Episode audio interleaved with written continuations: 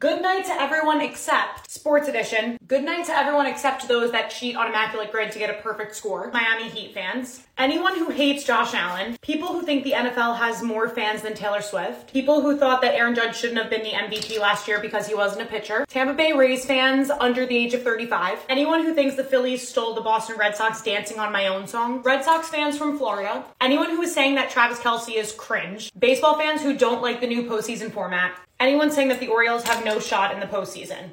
Otherwise, good night. Short Cast Club